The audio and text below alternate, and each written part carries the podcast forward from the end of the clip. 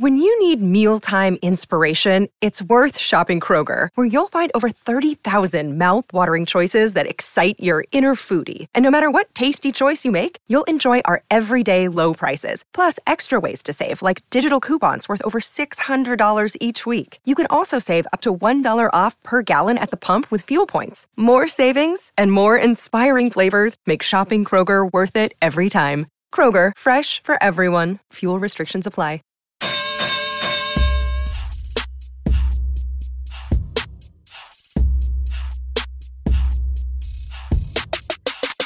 Fun Friday, Wrestling Inc. It is me, Nick Hausman, the managing editor of Wrestling Inc., and uh, I have stumbled upon a Fun Friday Impact Wrestling exclusive. Not just a single exclusive, it's going to be a double shot. I just got off the phone with none other than Impact Wrestling World Champion Johnny Impact. Now, not only is he the Impact Wrestling Champion, he is also the most recently eliminated person from Survivor. That's right, Survivor David versus Goliath. That's the season currently going on. CBS every Wednesday night, 8 7 Central. And if you tuned in this past Wednesday, you saw that Johnny was eliminated. Well, I told Johnny, as soon as you get eliminated, please, I want the exit interview. Buzz me, let me know. Let's talk Survivor, and that's exactly what you're going to get here today. So if you like Survivor, if you like Johnny Impact, you're going to love this interview. And also, stick around after the interview because today I also got a chance to talk to somebody very interesting. Uh, his name is Will, and he has gone to more Impact Wrestling VIP events than anybody else. I'm fascinated by these VIP events where you get to play mini golf with Sami Callihan and go bowling with the Lucha Brothers. I wanted to know what's going on with these things. So I actually did talk to Will today, and we're going to include that as well. So after the Johnny Impact talk, please stick around, hear from Will, hear from his wacky experiences interacting with the uh, Impact Wrestling characters at these events, and uh, he's got a few opinions about pro wrestling fans in general as well. And this weekend, I got to say, I got to remind you, this weekend, Survivor Series, Sunday, NXT TakeOver, War Games 2, this Saturday. Wrestling Inc. is going to be your place to be for all the results, all the coverage, all the news coming out of this weekend. Make sure to stay with Wrestling Inc. And if you're in Chicago this Sunday for Survivor Series, the viewing party to go to is going to be at Duffy's Tavern and Grill, 420 West Diversey. It's going to be Wrestling Inc. And we are going to be partying right alongside WWE Hall of Famer the Godfather. That's right, The Godfather Chicago WWE Survivor Series viewing party going down. Duffy's Tavern and Grill will be there, and we want you there too. Head over to Eventbrite. Tickets start at just $20, and we can get our party on. We can get our drink special on this Sunday, Duffy's Tavern and Grill. Thanks for tuning in. Thanks for supporting Wrestling Inc., everybody. I hope you enjoy this Fun Friday exclusive. And without further ado, here he is, Johnny Impact. Well, I am uh, pleased and surprised to welcome to the show at this time the current Impact Wrestling World Champion and w- the most recently eliminated member of the Survivor Island, David versus Goliath. It's uh, John Johnny Impact, aka John Hennigan. John, thanks so much for calling me up here today. Oh, thanks for having me on the show. Man, Um, yeah. Yep. I guess if uh, anybody saw that show, they uh, could probably guess that I was surprised to be the victim of the brochacho blindside because, uh, man, I was a little overconfident going into that final travel, my final travel, I should say. And um, that's what happens. When you get overconfident in Survivor, you get got. No, yeah. Take me through here because we were all shocked uh, here when we were watching it at my place that you were the one going home. I had a, a couple friends over, and uh, yeah, you you spoke with this aura of confidence leading into the vote, almost like from a. Did you feel like you say overly confident? But I mean, did you in your head were you already like several layers ahead into the game? Um, I was trying not to do that. I was I was trying to think of like the current vote and then one or two after, because a lot of times I thought that in past seasons when people were on day uh, on day two or three, they've got their final two or three picked out already, and I always thought that's dumb. Like it's, you think that far ahead, and then uh, you try to save someone too hard, and you end up getting uh, sent to Ponderosa. So I, uh, I I thought through the next couple of months, but after that, not really. Now you you voted Christian, right? Now you got Brochacho blindsided, in a way here, but you were prepared to blindside your brochacho, which is something on Twitter I've expressed uh, upsetness towards you. Why why were you so willing to abandon that alliance in favor of going with the Goliaths?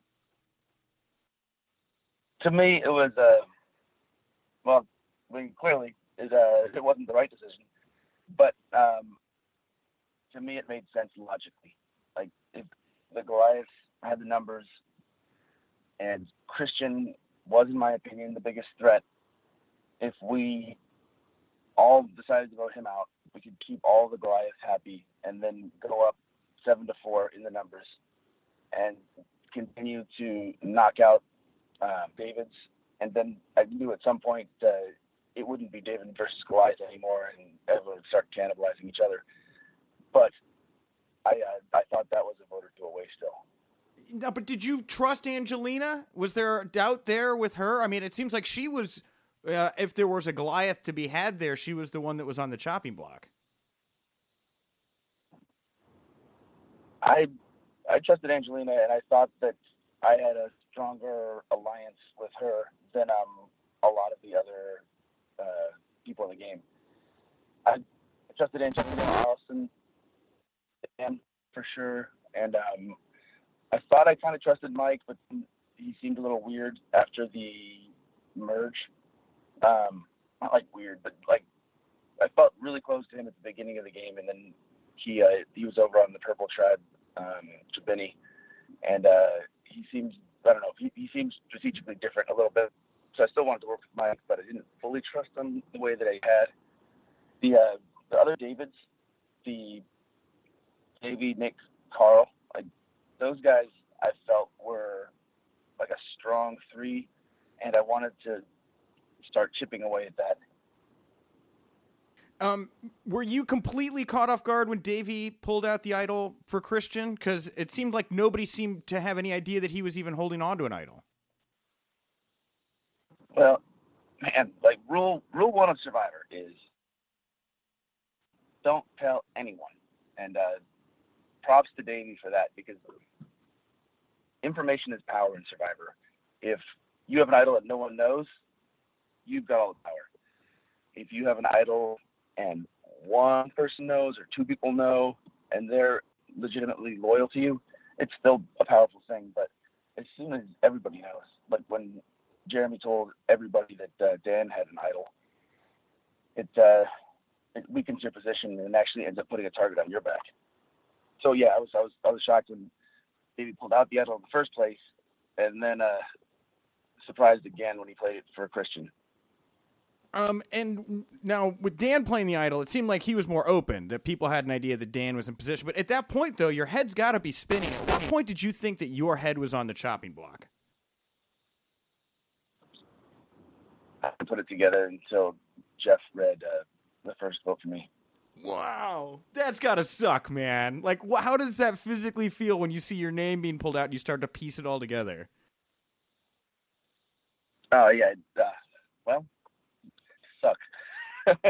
is a you, you, picked a good word to describe how I feel. um, yeah, it sucked. It, it, was it was it was surprising. Like you, uh, man, yeah, that, that, that's it. Feels like I got super kicked in the back of the head. Man, and uh, it to me like it's always like a like I'm, I was, you're not ever mad at anyone because, like you said, um, I really liked Christian. We were trying to blindside him, and the way it worked out is with a well played idol. His side blindsided me, so you know they uh, they thought a step or two past where the guys were thinking, and also based on the information and the point of uh, Davey having the idol, the reason it's powerful is that no one knew. Because we all were trying to figure out who had the idol. And um, we all also thought that Christian didn't have the idol and weren't sure if Davey, Carl, or Nick had it. And those three seemed so tight that we thought if one of those three has it, they might play it to protect another one of the three, which is another reason we thought like Christian would be a, a better target. Do you wish that, in retrospect, you know, hindsight twenty twenty, you've been more aggressive about trying to find idols on the island, kind of knowing the value of them? Mm, no, because I was extremely aggressive. There's just uh, everyone was looking for idols. There's several nights where I stayed up all night, like uh, tromping around the forest, turning over rocks, looking at the well, looking everywhere. But a lot of that stuff isn't. Uh, it just isn't time for it because it's a an hour TV episode. It's really like I don't know, 42 minutes, 44 minutes, something like that. So um, it, it was a. It was, it's funny when um when you watch the show back and when I saw Dan find the the first idol on uh, the Goliath Beach, and he found it so quick, and it was like a not a super difficult hiding spot, and a spot that I was familiar with for walking up and down that trail for coconuts and firewood. And uh, after he found the idol, I'd still spent days looking for it because I didn't know that he had it. Um, uh, Jeremy got in trouble looking for the idol. He who was whose bag was it? Dan's bag. He went through looking for the idol. I forget whose bag it was. So, um, so Mike got in trouble looking for the idol first. Okay. And uh, he didn't find it, and like put an early target on his back. Okay. Then Jeremy uh, went through Dan's uh, jeans and right. found the idol in Dan's pocket. That's right. So that actually is a, is a big part of why everyone flipped on Jeremy. Now, how what are the rules for Survivor as far as it goes when it when it comes to like going through people's bags and stuff? Is that like a, a safe zone, or is it just like a, a thing that's respected amongst competitors? How we you know with nobility wouldn't play that way by going through your things. In my opinion, it's fair game. I've, it's been done. It's not. It's not against the rules. There's a there's people that get upset or would be upset if you went through their stuff. I mean, I guess I'd be upset if someone went through my stuff. but it's technically not against the rules, so it's fair. How do you deal with snakes and other scary animals on the island? Well, um, one of the nice things about surviving in Fiji is the actual terrain and area isn't nearly as hazardous as like Thailand or China or Cambodia. It's kind of funny. They uh, they have some talks about safety, and um, they, before we left, the uh, one of the uh, one of the big Australian guys in the suit jacket said, "There's no snakes on the island except for sea snakes, which happen to be extremely lethal if they bite you." oh, good. Oh, great. I'm sure that's what you Yeah. want to hear. So Yeah. I was like, "Oh, good, no snakes." Wait a minute, except for these little sea snakes that'll kill us. if they bite. um, but uh, he also said that they're they're pretty darn aggressive, and um, they'll never like they're not gonna crawl up into your uh, shelter and, and bite you on the toe for no reason. They uh, and they're aquatic, so they're uh, not necessarily like crawling all over the forest. They're just if if you see them, he said the point of telling us was uh, don't uh, don't try to kill it and eat it because those things like if if you try to kill one, it might bite your hand, and there's a, there's a good chance you'll die. What are the rules for hunting? I've wondered why I don't see more people go out and just like try to find a big animal to trap and kill. I don't see that as much as they do in earlier seasons. Um, that's totally fair game, but I guess maybe that's the downside of uh, surviving in Fiji. There's like we're on small islands. There's there's not like there's no wild pigs. There's no there's no game. You know what I mean? There's there's nothing to hunt. The only real option is uh, for me while I was out there was uh, fish from the ocean or coconuts outside of the uh, the meager portion of rice that they give you. Were you a pretty good fisherman or no? Man, I was a actually a really good spear fisherman um, in like high school because I, I grew up in Southern California and actually was something that I like to do. But uh, the island that we were on was uh, there was like the reef went out like I don't know, the, the Goliath Island reef went out maybe like a half mile or something. So it was really shallow and difficult to to swim around in. And also in the real shallow water, there was mostly just tiny fish. So I I shot a couple of fish. I shot. They I don't even know if they have this anywhere, but there was a funny scene where Dan and I paddled the raft out, and um, both of us having a hard time getting fish, and uh, I shot a puffer fish because I was swimming around. I saw like the back of a fish that was like the biggest fish that I'd seen all day, and I was like, yes. And I shot that thing, and like, legitimately, I don't know what I would expect, but it puffed up just like uh, they they do in the cartoons. And um, I mean, puffer fish are, are super dangerous also, so I was kind of freaking out because I don't know, like they've got spikes and they have toxins Yeah. in their skin and stuff. Yes. So I uh, I shot the thing and I was and it was on the spear and it was trying to get off, but spears have barbs too, so I couldn't get it off. Jesus. And I Jesus. swam, Oh my god. I swam up to the uh, raft and I was like, Dad, Dad, take the spear. It's a puffer fish. He's like, What? I don't want to take it. I was like, Get it off the spear. You're on the raft. I'm in the water. I don't want this thing to get pissed off and no, spike me. Because you also feel really uh like when, when I was fishing in high school, I had a wetsuit and and fins and like my body's covered, but um, on the on the game, I'm like swimming around in like my short underwears, and it's like I keep like dinging my knees on the reef, and I've got all these little cuts everywhere. And the last thing you want is a an angry pufferfish to just kind of like charge at your thigh or something. Yeah. How much did uh how much did the others know about your actual wrestling career? That was something else I was wondering about. Um, there were a couple people that were wrestling fans. Nick, uh, Nick was a wrestling fan and, and recognized me, not immediately, I don't think, but he he put it together, and uh, it didn't matter because I decided like straight off the from the jump to be honest about it. Um, Dan knew uh, somewhat was, was somewhat of fan also. I think there's any, and and everyone's. Uh, once I said I was a professional wrestler, everyone had a million questions. Did you were you as honest about how much success you had found? I feel like that's something maybe you'd want to play back, you know, to to I give did. you, you know, Yeah.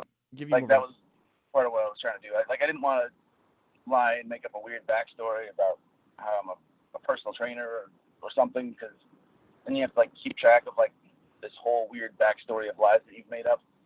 But uh, I said I was a pro wrestler, and I have been for like my whole uh, adult life. But I didn't like uh, get into detail about. And then I wrestled the Undertaker. Then I, then I won the Intercontinental Championship from Rey Mysterio in 2009. Then I won the Lucha Underground Championship 2014, and now I'm the Impact. You know, I, I, I definitely played that down. If you'd have stayed on the island, would Taya have been the one to join you for the re- reconnecting day? Ooh, that was so dicey.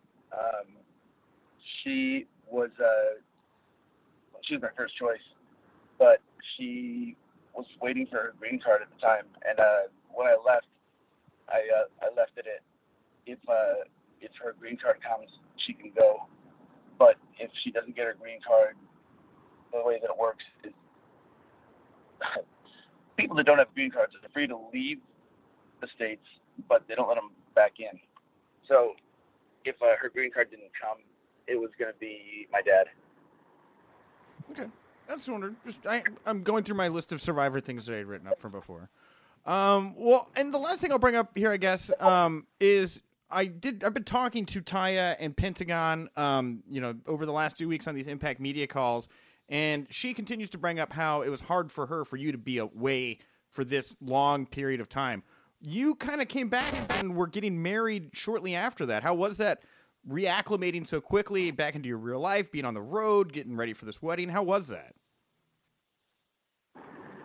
Well, part of what I think she's referring to is it was hard for her to take over all the wedding preparations and like all the all the bill payments, all the all the everything, you know, and um, and deal with uh, I did a pretty good job of canceling all the shows that I already booked, but there was a couple guys that like I, I told them that I couldn't do it, and then they were confused because we're not allowed to say we're gonna do Survivor. I just had to say I can't do it. Something came up, and then they were trying to get a hold of me, and she was running my social media. so uh, on top of all that, and planning a wedding, um, that is where I think the difficulty. Wait, wait, wait, wait, wait. Away, but, Wait, wait, wait. You ghosted all the promoters to do Survivor? Like, you just called all these people and were like, hey, something came up. I'm leaving. And then we're just gone with no explanation? No, I mean I like just leave voicemails. I had conversations with people, and I would explain it was like a, a really big opportunity, something I can't turn down that I'm excited about, and I'll it up to you. And then everyone's mostly really cool with that. No, I'm sure that everybody No, is it also- expecting. Okay, go ahead. And it wasn't like all, also I wasn't like I didn't call like promoters that I was booked on in like a week. It was like a they had a couple months notice. Okay. I'm just wondering. I didn't even think about that. You know, that's what Pentagon was saying. He said he didn't do it because they needed like three months of his time down in Mexico to do something like that, and he'd have lost out on three months of bookings and all this type stuff. So, uh, just wondering Right. how that affected the And- wrestling side of your well- business. It's kind of funny because I didn't do. I mean, I, I, I didn't do Survivor for the money, even though a million bucks would have been nice. Could have made a sweet sequel to Boone the Bounty Hunter. But um, I, I did it because I really wanted to experience something different from wrestling. It ended up costing a ton of money.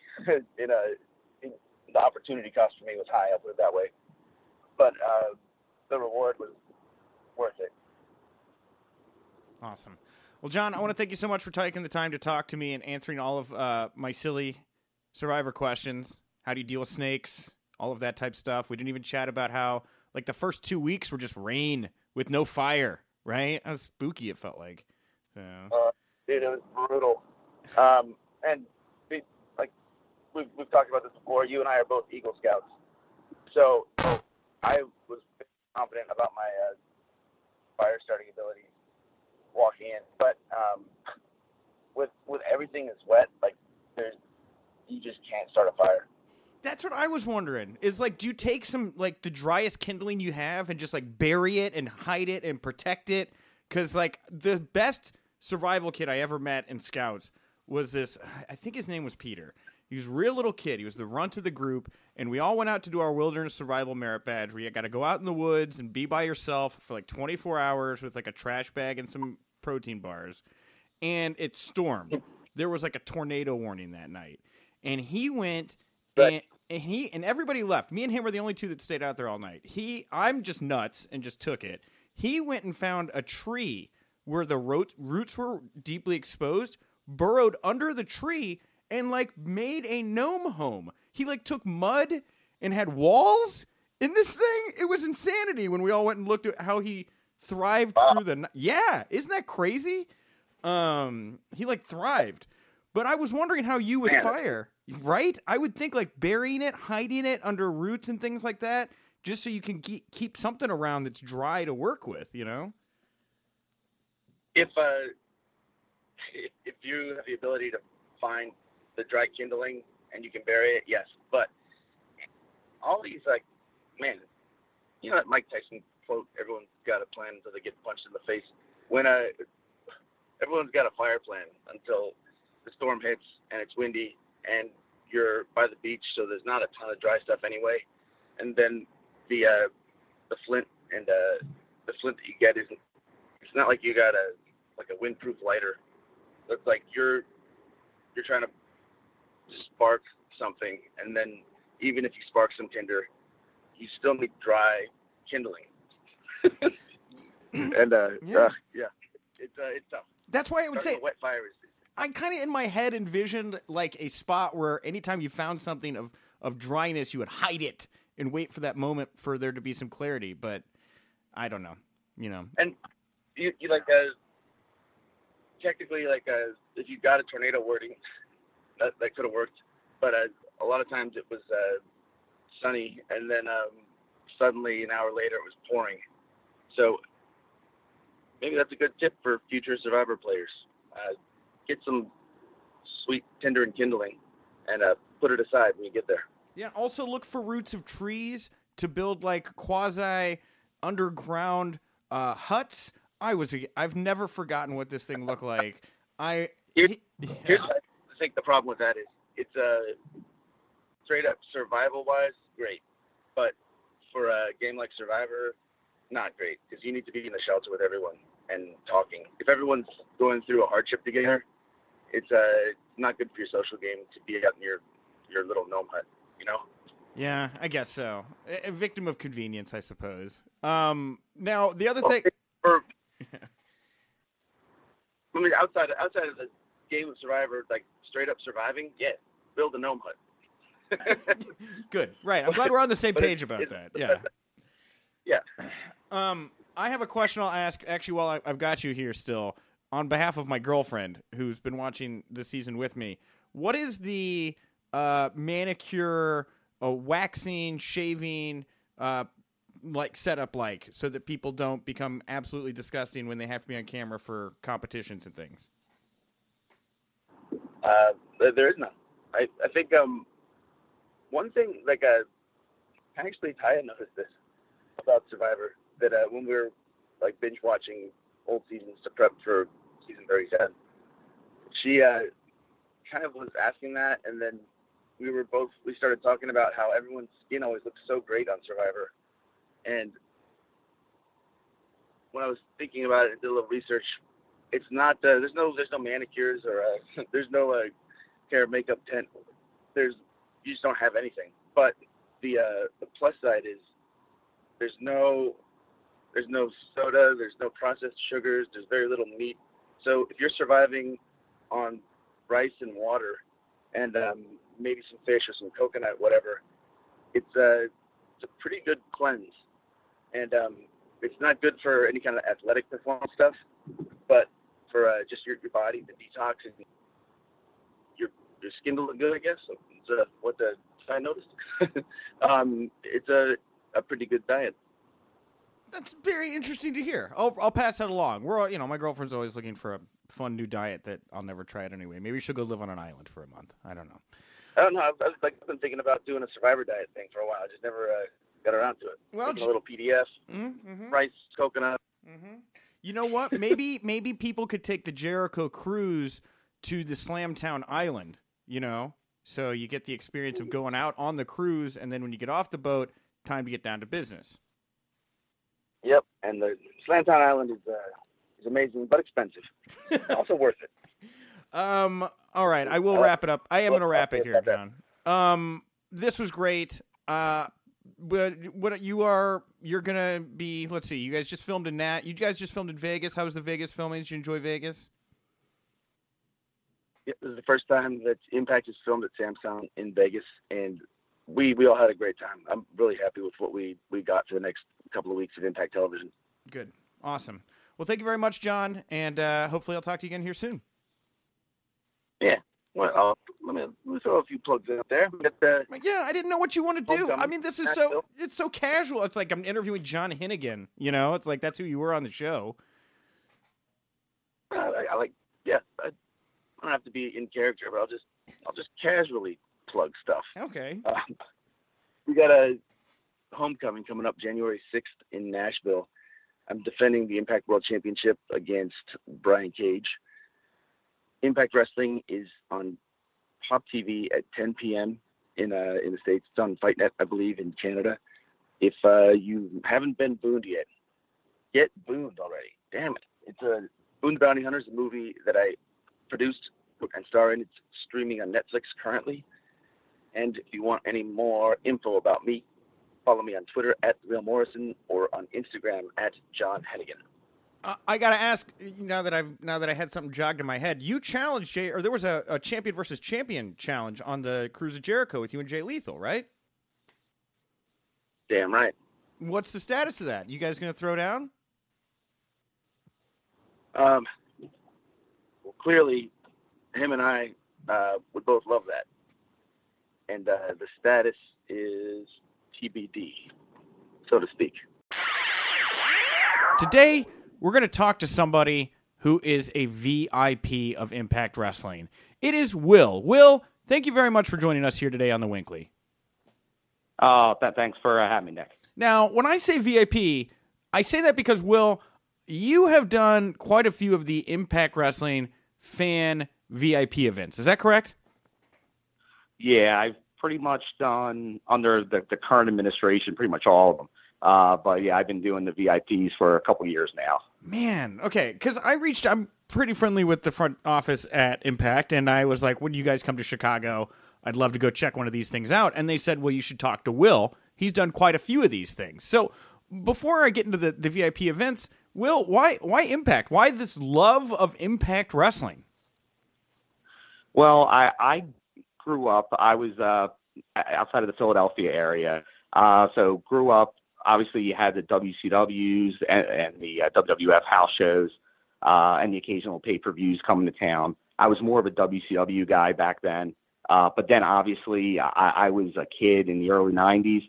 Me and my dad would go to early ECW all the time, so I was a big early ECW guy, going to all their shows monthly, and that style of wrestling uh, really just just really got my interest. Um, and I, I think probably about the late 2000s, uh, the mid to late 2000s, when I really started getting interested in the, the TNA back then. It was when I I said, "Oh wow, this is something that I really like, similar to a style of wrestling that I grew up on," and it just really interested me. And then they they wound up doing some some local house shows, and then I just really got hooked from there. So you, so like you said, you were an ECW fan. So you saw a bit of ECW in the old TNA stuff that you used to watch in the early 2000s, correct? Yes, definitely. Man, so flash forward here. Will, have you stayed with Impact through the last decade or so, through all of the different operational and managerial changes? Yes. Yeah. Yeah. Like, uh, definitely through all the different ones. Like, um, like obviously when it was TNA, like I, I think my first VIP, uh, like I did like a March TV taping down in Orlando, maybe about six or seven years ago. It was probably my first VIP because um, I had been down in the Impact Zone in about 2006, I believe. Uh, I happened to be down there for work on a trade show and got lucky enough that there was a taping going on. Uh, so I'm like, oh, I had a vacation coming up, might as well go down there and check it out. And it was a, it was a real good time. Uh, just got me more and more interested. And and anyone that's ever been to the that's the one thing that has been consistent the whole time. TNA to Impact is you never can get as close, like uh, from the seats to interacting with the talent, uh, just everything. It's just like it, it's it's almost like that indie show experience, but on a bigger stage. Yeah, tell me about. Let's go back to the first one here. So you say seven years or so ago, you did your first VIP experience, and for the fans that are listening right now, a VIP experience is like a, a paid private, quasi private experience between you and some of the talent on the roster, correct? Correct. Yeah, it's it's pretty much they they always make it a little bit different each time. Uh, like if they like from the days of the Impact Zone to now, it may be a like if you're a VIP, you're pretty much guaranteed if there's a seat, it's a front row seat. Uh, back in the Impact Zone, it used to be like you'd get almost like a like the first place in line by being a VIP. Uh, for you could have pretty much where you would want to go in the arena to get that that best spot you thought where the action would be or where you want it to be. And so that's kind of the first thing you get. But then it will usually start like uh, when you come in that first night, there might be a like a get together, like a reception or a party where they'll pretty much have some of the talent, some of the wrestlers there, do like some Q and A's, pictures, autographs, and then usually uh, in the following days, depending on the length of the taping, you could have events from like just at the recent one, they did the second bowling. Uh, done mini golf before, trivia, like all, all different kinds, and you're and you're doing that right with the town. Like you're part of their team. You're or or they're like if if you're they're on your bowling team, they're on your mini golf team, and it's it's just a way of seeing the the people there that you don't ever get to interact with any other time, That's, and it's it's just a real cool experience. That sounds crazy. Playing mini golf with like Sami Callihan and Pentagon Jr., who are exactly. like some of the scariest men on the planet. Um, just to watch them hitting tiny balls around those little putting greens. Uh, for you, what are what's what are the impact stars that you enjoy getting to uh, spend time with the most at these events? Well, a lot of them. The, the thing you realize is pretty much everybody on the roster. It is just like a family there. Like they, they're all friends. They all come on. Like they're all very nice to everyone. Um, it, it's just a real good time with them. Like like obviously you, see how as you just said how crazy some of these guys are but then you interact with them. It's just it's just funny, like like because I remember mini golfing. Uh, Dave Crist was on my team at the one mini golf, and uh, like Sami Callihan was on the like he was in the group right in front of us. So like they're just going back and forth, jawing at each other the whole time. And then like same thing in bowling, it just happened. You had the Lucha Brothers there, and like they're going back and forth uh, with Konnan and LAX. Just just kind of every time like when we get a strike, they'd stare down each other. So it's it just seeing them like that is great. But uh, obviously, I'm a I'm a big Moose fan, uh, and and it's always good seeing him. Eddie Edwards, I pretty much because he's been there the whole time. Pretty much, I've been doing these, so he, he probably gets tired of seeing me. Uh, but it's a, it's a good time to kind of see all the guys and and just see what's going on each time. So it's, it's always a good time. So these guys are not completely leaving their their on screen personas when they're doing these events. I've thought that this would be uh, much more open. It sounds like these guys are actually kind of playing into what you see on TV, even when you're bowling and mini golfing and stuff. Yeah, that, that, that, a lot of time, like it, it can be a mix. Like they'll, they'll usually still be part of that. Like I, I, know even when they did like a meet and greet in Vegas the other day, um, like they were going to have Eddie Edwards and Moose be out there at the same time. But then it was like, well, Eddie Edwards, like I can't go out there with Moose. Like it's sort of that we we can't take photos together right now because of what's going on. So like at times, like they, they do, they'll open up more. So like it isn't like if they're going crazy on the show, like if you interact with them there, they'll, they'll be a little different, but everyone's still kind of they're the same, similar to the person you'll see on TV. I'll say. Uh, who is the most different in person than from what you see on TV? Uh, that's a good question. Um, I I would say, well, Eli Drake is someone there that, depending on how they come up on TV, uh, is someone that that's that they're very very personable. Uh, same thing with like uh, even Sami Callihan in his own way. Uh, like it, there's some people that you don't think would be as approachable in person, but that they are. Like like they, they might because of the almost how they are on TV, they come off on a way, but uh, in person they're much, much different, much more uh, just like a regular person. so when you look back at all, because you've done quite a few of these VIP experiences, from what I gather, Will.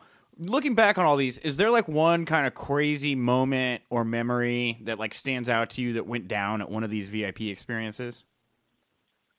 Uh, probably the anything crazy. Um, let's see the like like some of the events like like I said I probably already mentioned a few of the events that were kind of the the most memorable ones were were kind of like some of the bowling and the and the the mini golf just because of the you really see the competitive nature of everyone.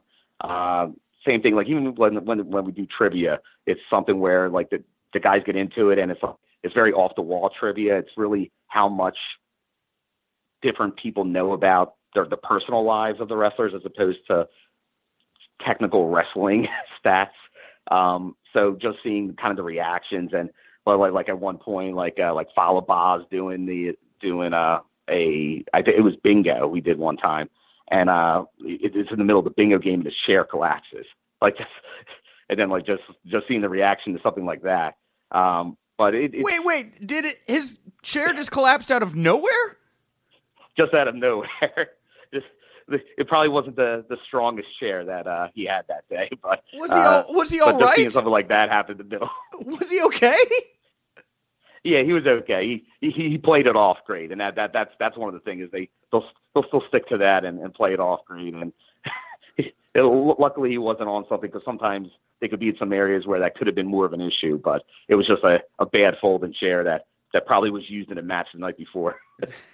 uh, well, we're coming up here. The next uh, round of uh, VIP tickets uh, are going to be going on sale uh, th- this past Monday. I think this audio will drop just after Monday. Um, but Monday, this past Monday, which would be, let's see, November 19th, VIP tickets go on sale for the Nashville events. Um, what are your expectations for these events, and why do you think people should come out and join you as part of these VIP events, Will? Well, definitely for uh, with this being a pay per view VIP, you definitely can can sense of difference when those are going on because you, you have just more people generally interested with the pay per view going on, and this one being the first pay per view in a couple months. I think there's going to be a lot of build up to, towards it, and obviously Nashville, pretty much considered the TNA home base early on. I think you're going to have a lot of the early supporters back, so I think there's going to be interest there. Uh, but I know they're, they're they're always trying to outdo themselves as they go from pretty much from Florida to New York and to out to Vegas and out to Nashville, always trying to make it different, always trying to one up the game of how these events go. So really, like from all the ones I've been to, when you compare it to just going to like your typical WWE show or something like that, the price you're paying for VIP, where you're getting not only that front row ticket, but all these other experiences, you really can't beat that. Like you're not going to get that kind of access at, at, really that kind of price anywhere else. So obviously, if you're if that's something local you can get to, that I, I'd recommend it for anybody. Even if it's like I've noticed over the course of years, I've expanded my geography on where I would go. Like a lot of times, like years ago, it'd be like I'll go up to three hours for a show. Then then that expanded way out over like the last year or so with all the because I'm in the Northeast in Pennsylvania and I'm I can I can drive like I went to Bound for Glory in Ottawa last year. I got a passport to that show uh, because I'm like oh I can get there in less than seven hours. And then I did the same thing for Toronto and uh, Windsor and Nashville. That'll that'll probably be my longest at probably about 12 hours. But I'll probably drive out there as opposed to taking a flight.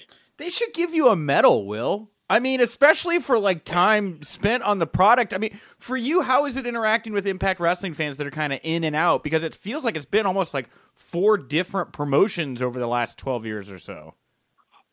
Yeah, and, and that's something where I, I do know uh, there, there's a handful of other uh, like kind of big big fans of Impact I know throughout the years uh, that have been at different tapings, have done the VIP, and you definitely see some that that have stuck with it the whole time through different regimes. But I think with anything else, you might have people that are following certain wrestlers or things like that, and they're they kind of go in and out. But like I always go with like the the old sports thing, like it's what's uh, not the name on the back of the jersey, but what's on front.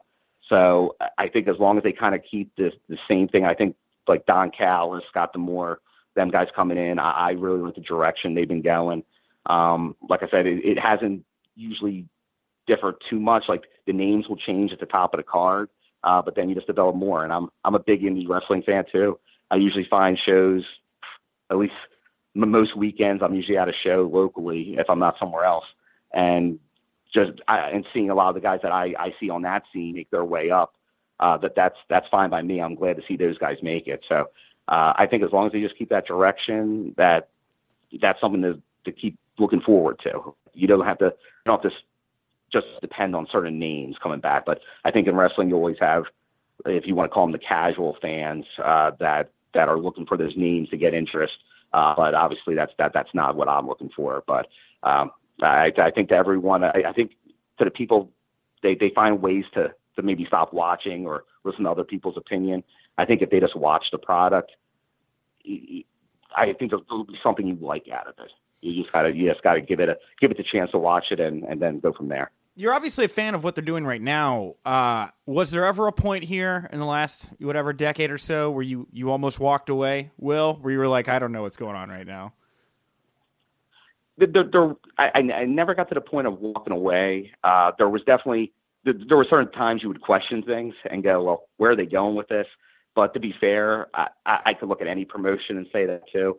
Um, I, I think people just like to look at certain things, but there, there there's always going to be bad booking. There's always going to be bad finishes, uh, guys that don't work out. Um, but usually, for pretty much all the promotions I've liked over pretty much my life, I'm usually pretty loyal to them. I'll, I'll, I'll give them a chance. Uh, like there might be maybe I'll check out on like I maybe if there's something I'm not liking the direction, I might miss a week, like I might miss a week of TV or or something like that, or I might miss a show here or there. But but for the most part, they they've kept me interested the whole time.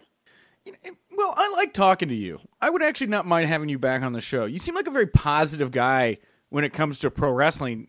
That that seems almost a little rare now. Do you think that wrestling fans have become a little too snarky in the in the past many years? Yeah, I, I would definitely say that. Uh, I, I don't know if it's just based on when I kind of got into wrestling because I was pretty much pre like the Attitude Era. I was more the like the like I said, it's it's more like I was a kid in the the late '80s, early '90s, growing up with it, and through the mid '90s, the late '90s. But definitely, especially going to a lot of indie shows and still going to the big events, the the the yeah, the snarkiness and the smartness of the crowd is has definitely evolved over the years. Like I remember a couple years ago, a uh, because now playing that the old ECW arena, uh, Tommy Dreamer's House of Hardcore is there a lot, and I go to all those shows. Uh, but there was one where he definitely had like a TNA theme to it back then, and I just remember the crowd just being so smarty towards it because you had the like the the the the, the FTNA chance back then, and then uh, like wound up like Bobby Roode was defending the title back then against him, which it wound up it was pretty much a TNA show, but they didn't realize it.